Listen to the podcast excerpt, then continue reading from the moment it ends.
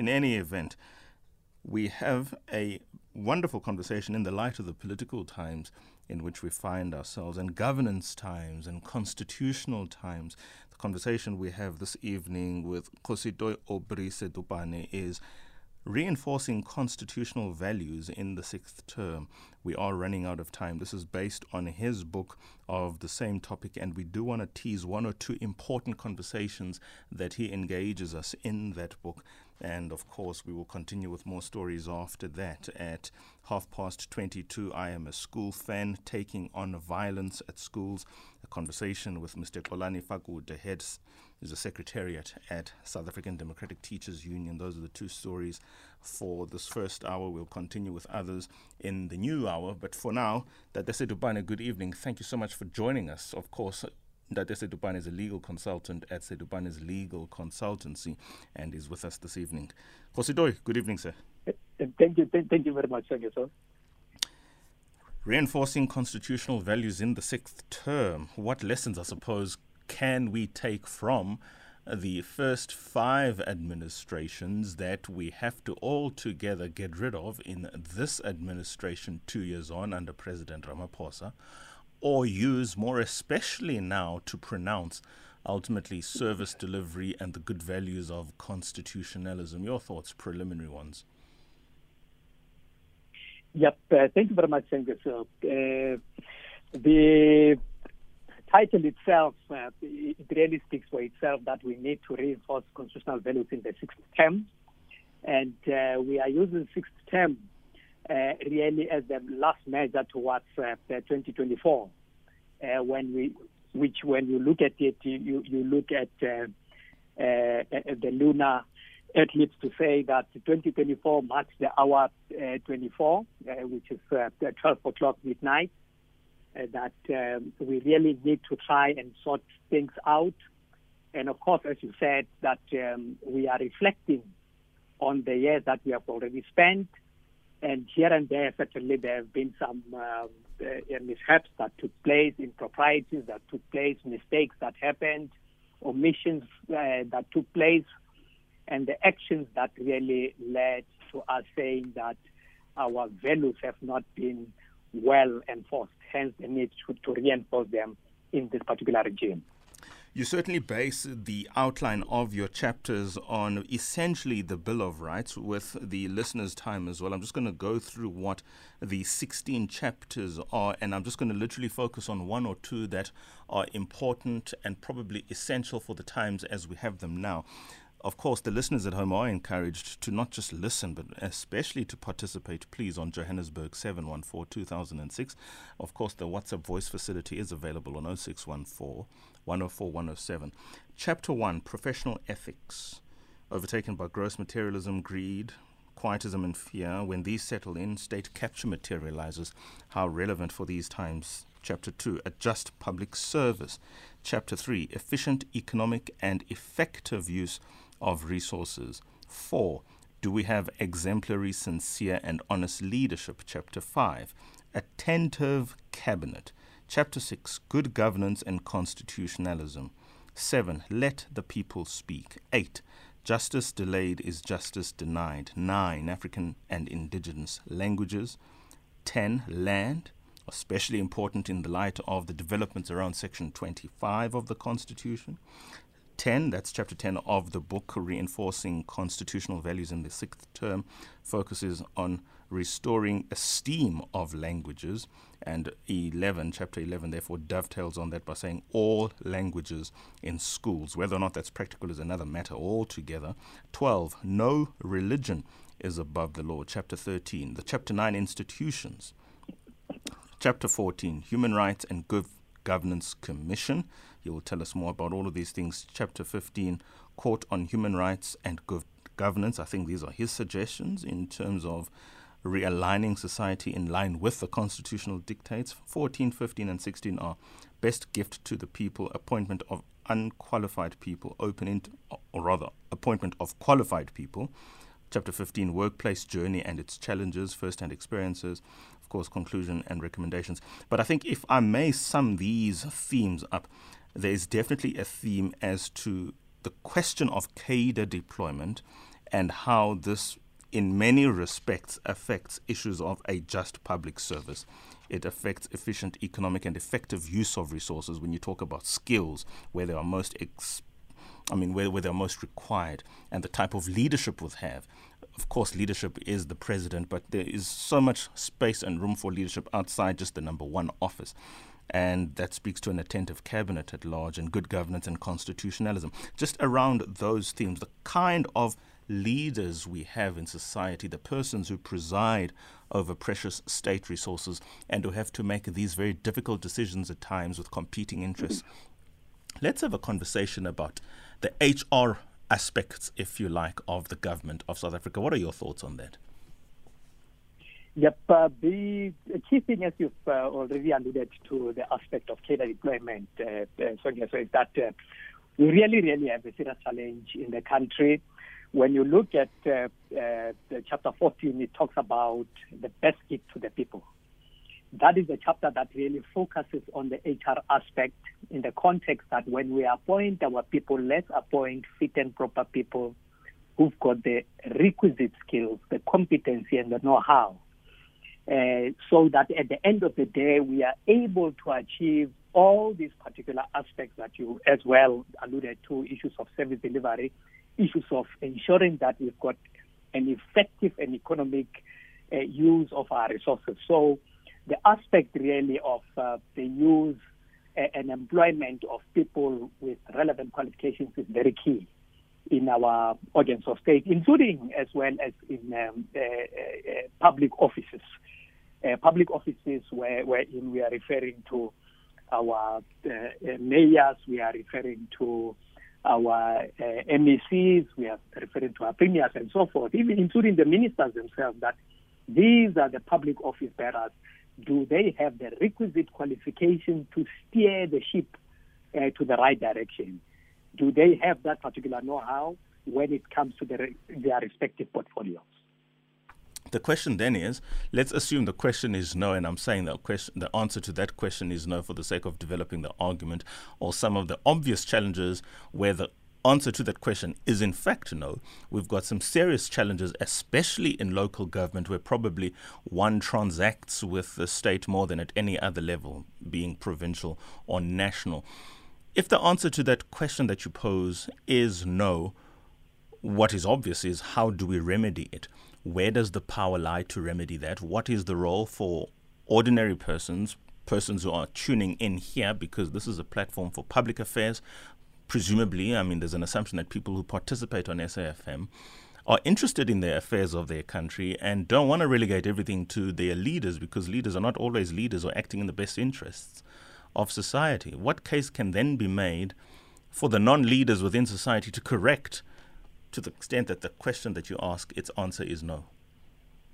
Yep, I think uh, the real way in order for us really to uh, come up with solutions to these particular issues is to have uh, the, the, public discourse engage on these particular matters at um, the platforms, relevant platforms as um, individual members, uh, as communities.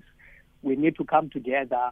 We need to solidify our positions and uh, start engaging accordingly. And of course, uh, as uh, I spoke about the chapter on uh, let the people speak, it is definitely the power that the people have, which is really about the electoral system. Is that as Can you hear the electorate?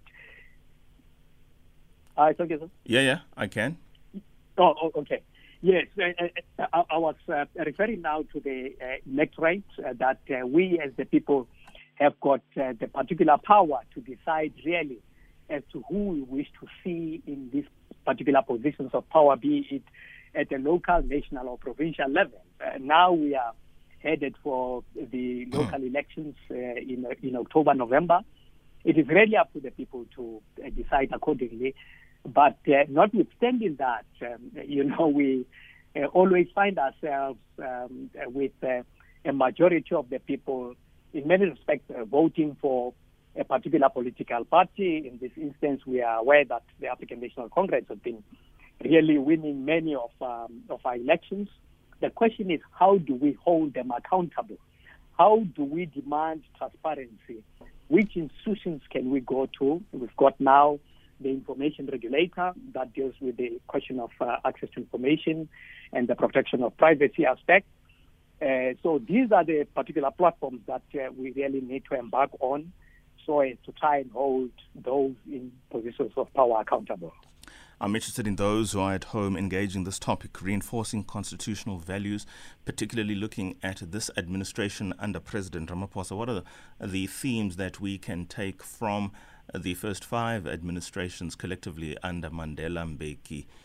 Uh, to a very limited extent, Motlanthe and, of course, President Zuma, and in the latter day of that administration, um, Ramaphosa himself. What and, and, and this is obviously not an opportunity to bash the establishment more than it is an opportunity to engage its work. And by that, I also mean there are a lot of good things, presumably, that we can refer to that without which this country wouldn't be where it is, inasmuch as much as I dare say there have been many, many own goals scored, things that really shouldn't be happening, things that should not have happened, or things that simply cannot be justified on any given day as having been happened. So, a diagnostic, if you like, so that we can reinforce constitutional values. Your thoughts at home are very important to us, and we'd welcome them. Please call 714 2006. Of course, the dialing code is Johannesburg.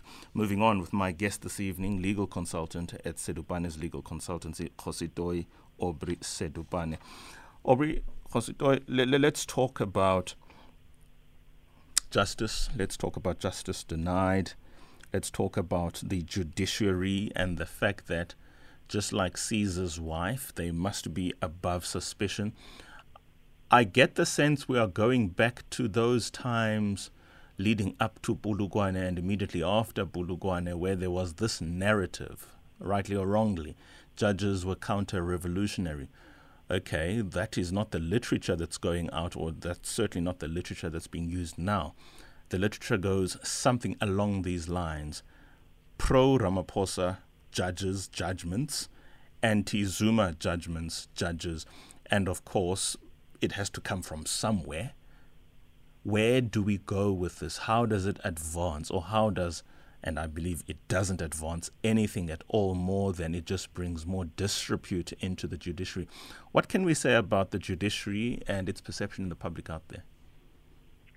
Yep, I think uh, the issue of politics, uh, well and the law, uh, it, it's really a matter of concern in the country.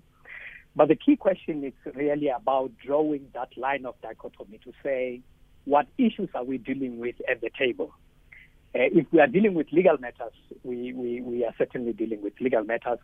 There are instances whereby we find our judiciary, in many instances, really being forced uh, to come into the arena through applications, of course, by individuals or, mm. or organizations, mm. uh, uh, applying to the courts to try and deal with uh, uh, internal matters in their own political parties.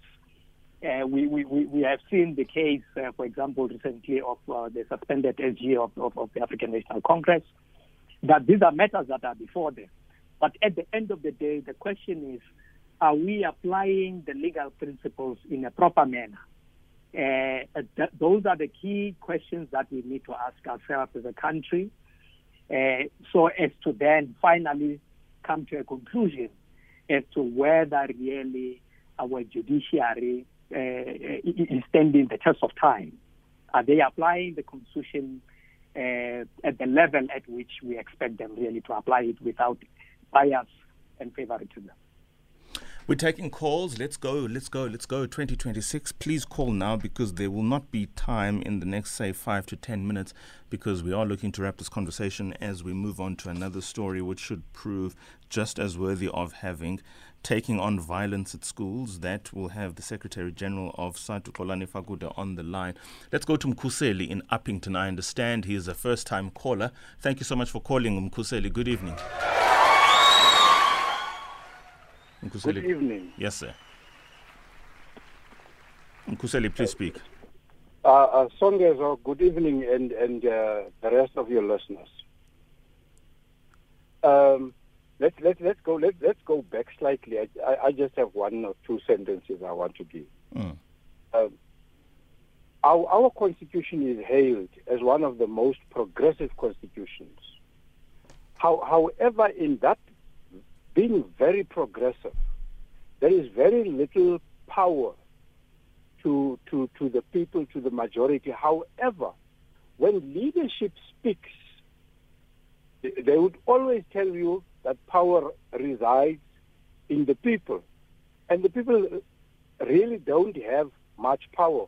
One of the things we don't have, other than uh, uh, uh, voting every now and then, five years there is elections, but other than that, we don't have power.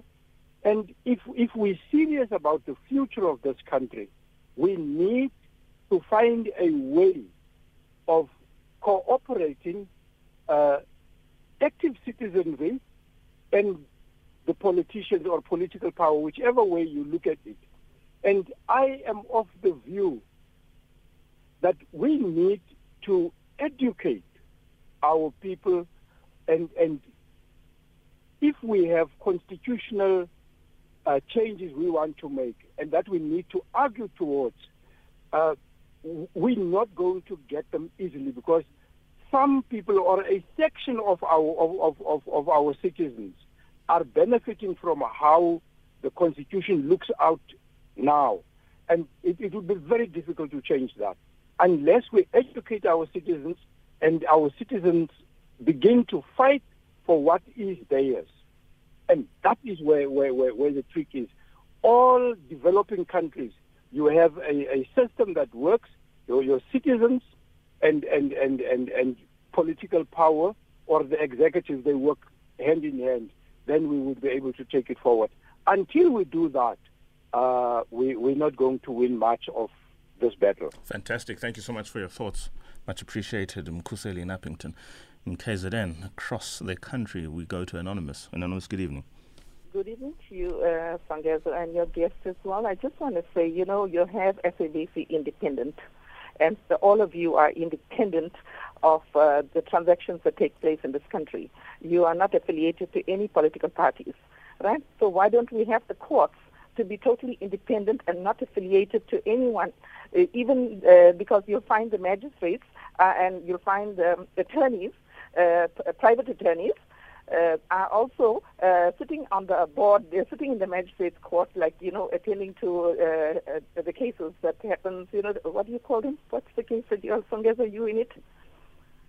Uh, you know, the when you go and lay a, a report about uh, when you require a certain amount, what you call that that particular Okay, just it's off my mind now. When I get it, to come back to you. Mm-hmm. But nevertheless, if you make the courts totally independent, not affiliated to every private attorneys, and not affiliated, and private attorneys, as I said, is sitting on the bench as well uh, for certain uh, certain court cases, and uh, they will look after the client's interest because the client pays them fancy amount of salary.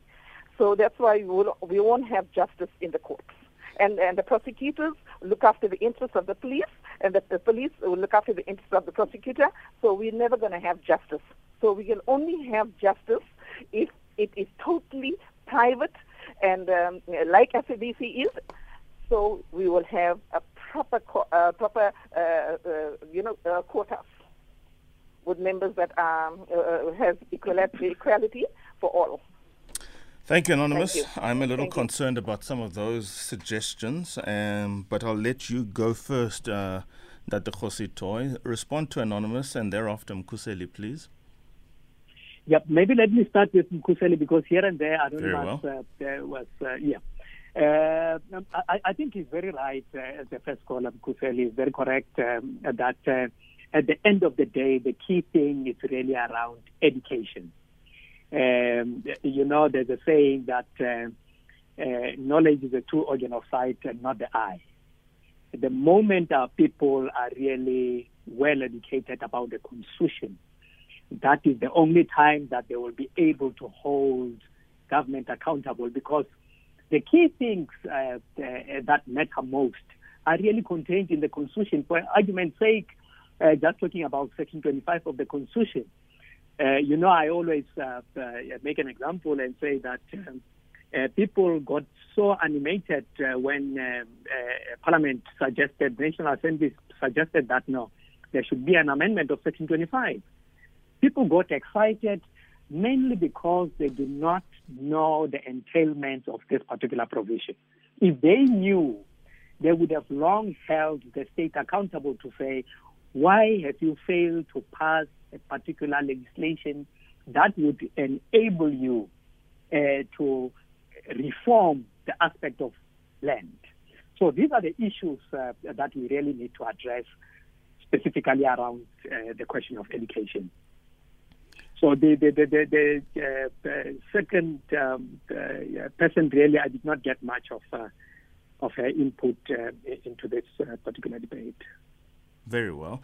Um, I, yeah. I, I think I do want to just confirm that the independence of the judicial system is in many respects guaranteed, not least because the laws of natural justice apply, and if anybody is of the view, for whatever reason, that whoever presides over a case has actual bias or there's a strong perception of potential bias, the institution of recusal does exist. And, and I, I just got the sense that from Anonymous there was perhaps a misunderstanding of how the, judici- the judicial system actually works. It's absolutely impossible to draw neutral people, for, or rather people from neutral spaces, but the fact that they go to the judiciary, they then have to become, if you will, neutral role players in the dispensing of justice. Attorneys ultimately do become judges, as do advocates. And for so long as they are attorneys and advocates, they are acting in private capacity out there for only the interest of the clients. Of course, they are officers of the peace and justices of the peace, if you like, extensions of the law, but they have a very private interest once they assume the position of benchers, if you like then they jettison with that. And if ever it is proven that there was some element of bias, there are enough checks and balances, I believe, in the judicial system to be able to do away with that, at least certainly more and more. Colin in Cape Town is our caller. Good evening, Colin. Good evening, Songezo. Long time no hear. It's been too long. It's been too long, Uncle. Your thoughts? You? I'm well. mm. There is nothing wrong with our courts. It's the people sitting on behind those benches. It's in the court. They are the problems. Now, you know, I was so surprised to hear that uh, poachers last week on the radio station uh, in the Kruger National Park. Uh, it happened two, three years ago. They got 30 and 35 years. That was an example made because they were caught, they were uh, caught poaching, and six rhinos were killed. They got 30 and 35 years. Now you go to another court and you get 10 years for rape or murder. You go to another court, you get six years. Go and so and so and so. It's our it's our justice system. It's it's the people sitting with a, uh, I was almost going to say wigs or whatever they're sitting with, they are the ones who sum up a sentence. Our court is pathetic. Not the courts, the rooms, it's the people sitting in our courts. Now you take the Constitutional Court, the IEC went against them today, and they're opening up this and that for re-elections and ach no It's it's it's the people sitting and the people that is dis- disobeying our courts. I'm interested in your response there, Aubrey, because courts actually, I mean, you can't say there's nothing wrong with the courts and say that the people are the problem because people are courts. No institution is an inanimate being. Your thoughts, Aubrey? Yep, I think uh, what we need to understand is that uh, the law is really a, a jurisprudential process.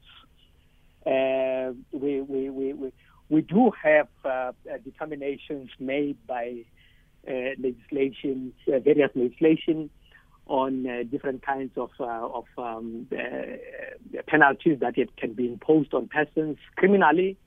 we know we, we, we look into what uh, the, our laws provide for. Uh, there might be a, uh, a particular offense falling under a particular schedule, and therefore there are determinations made out there by the law to say that if you commit this kind of a crime, be it poaching, be it um, murder or, or rape, uh, Eh, there are those uh, particular uh, penalties that have been set by, by, by the law, for argument's sake, yes, that are determined by the law to say if you rape, statutorily you will have to be following a kind of, of, of a sentence will, would have to be imposed on this particular person. If you are dealing with statutory rape, uh, this is the kind of uh, uh, sentence that will be imposed.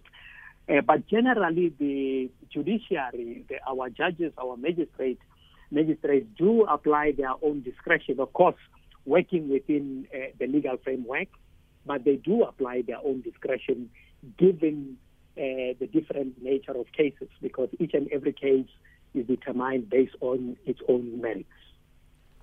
Let's finally go to good governance, the restoration of the rule of law, and in line with justice delayed is justice denied. How do we move from where we are now, wherever we are, be it the parole of the former president, which many people have cited as always going to happen, resembling much of what we saw in Schabir Shaik and Jackie Selebi and many others before them. It is an institution that does exist. But many people are losing confidence by virtue of that. The fact that we are in the troubled times we are insofar as it relates to the IEC and it not being ready, and I have my own personal views, but nonetheless, the IEC was ready, is ready now, wasn't ready before for going to election or wanted to postpone and the troubles, if you like, of the litigations before the Constitutional Court. I say nothing about the judges or the institution itself, but the fact that the Constitutional Court is as busy as it is, it is a signal that all is not well in society. And all of this has to somehow be restored in our society's faith in the rule of law, in justice being seen to be done more than it just being done without it being seen to be done. How do we move to those ideals? Of the rule of law and good governance and franchise from the people in their systems? Yeah. Uh, the key issue around uh, uh, our judiciary and people always uh, approaching the judiciary to assist in the application, interpretation, and limitation of uh, our constitutional framework in general. It's, it's really a test democracy. Uh, this is the only way really that we can test our democracy, and it is very pertinent that uh, we use our judiciary in that particular line, uh, because uh, we, we, we would all know at the end of the day that uh, we've got uh, our organs of state, which include parliament, the executive, and everyone, to the exception of the judiciary. And there's a reason behind that. it's mainly because the judiciary is seen and it ought to be uh, as independent as possible. And when it comes to the question of the rule of law, that is one of our constitutional values that we need to strive to ensure that each and every person um, adheres and abides by the laws of the country, regardless of their position. The law has to apply equally before the people, uh, and uh, between and amongst each and every uh, individual or groups. So what we need to see at the end of the day is to have this particular judiciary itself help us to enforce the rule of law. Uh, we have seen now with, um, as, as, you made an example with regards to President uh, Jacob Zuma, that uh, he was ultimately subjected to incarceration, uh, mainly because of this particular question of the rule of law that uh, we do not want to see ourselves uh, flouting this particular value, which is very critical. And we take it back to the principle of constitutionalism, which says that uh, the law applies equally to all the people through good governance in a very uh, uh, manner that is not arbitrary. So the aspect of public participation when it comes to good governance, when it comes to constitutionalism is once more very pertinent. Sure. Let's Where take one more call. I beg your pardon. Let's just, on that pertinent question, go to Willie in Christiana. Dada Willie, good evening. Uh, good evening, uh, uh, Look, from the uh, this uh, so-called uh, cadre deployment, is it, is it, is it a worldwide uh, uh, phenomenal or, uh, or, or depends upon a, a, political party to say we practice this, this, this cadre deployment, particularly it, it becomes an albatross in our necks when coming to the local government. Thank you for this. Final comment in response to that, um, Aubrey? Yep. I, I, the, a good example is what we have seen of late uh, in the Northwest. Uh, there were those submissions uh, the, with regards to the removal of um, the, Premier uh, Mokgoro, uh, wherein there were those allegations uh, that Premier Mokgoro did not toe the line, he did not implement the resolutions of the party. That is where the problem lies in this particular country, wherein we know that yes, people are appointed uh, by their parties and thus uh, ultimately elected by the people to their positions. Uh, but at the end of the day, we should be able to draw that particular line once more to say, are we acting in line with our own uh, party constitution or are we acting in line with the constitution of the republic? So that uh, when you occupy a position of a premier, you are able now to draw that line because you, you take an oath based on the and using our uh, our our national constitution, and therefore we need therefore to adhere to those particular values and principles as well as imperatives. Wonderful. Tell us more about the book, where it can be found for those who are interested in the title Reinforcing Constitutional Values in the Sixth Term. We are running out of time by Aubrey Sedupane. Yep. Currently, uh, people can uh, uh visit uh, the www at sedupanelegal.co.za and uh, the entire information is on the website. Fantastic. Much appreciated to you, Ndate Aubrey Sedupane, author of Reinforcing Constitutional Values in the Sixth Term. We are running out of time. His thoughts about some of the things in this administration we can learn from the previous five, or things from the previous five we can certainly work with in this administration 2045.